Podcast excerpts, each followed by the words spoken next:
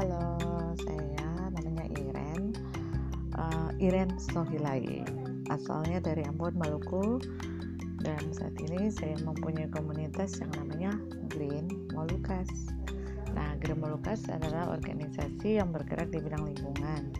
Tujuannya adalah untuk menciptakan Maluku yang hijau, bersih, sehat, dan berkelanjutan bagi anak cucu kita. Nah, tertarik dan pengen tahu apa itu Green Molukas? Ya tetap bersama kami ya. Kami akan memberitahu kalian apa itu Green Lucas. Bye bye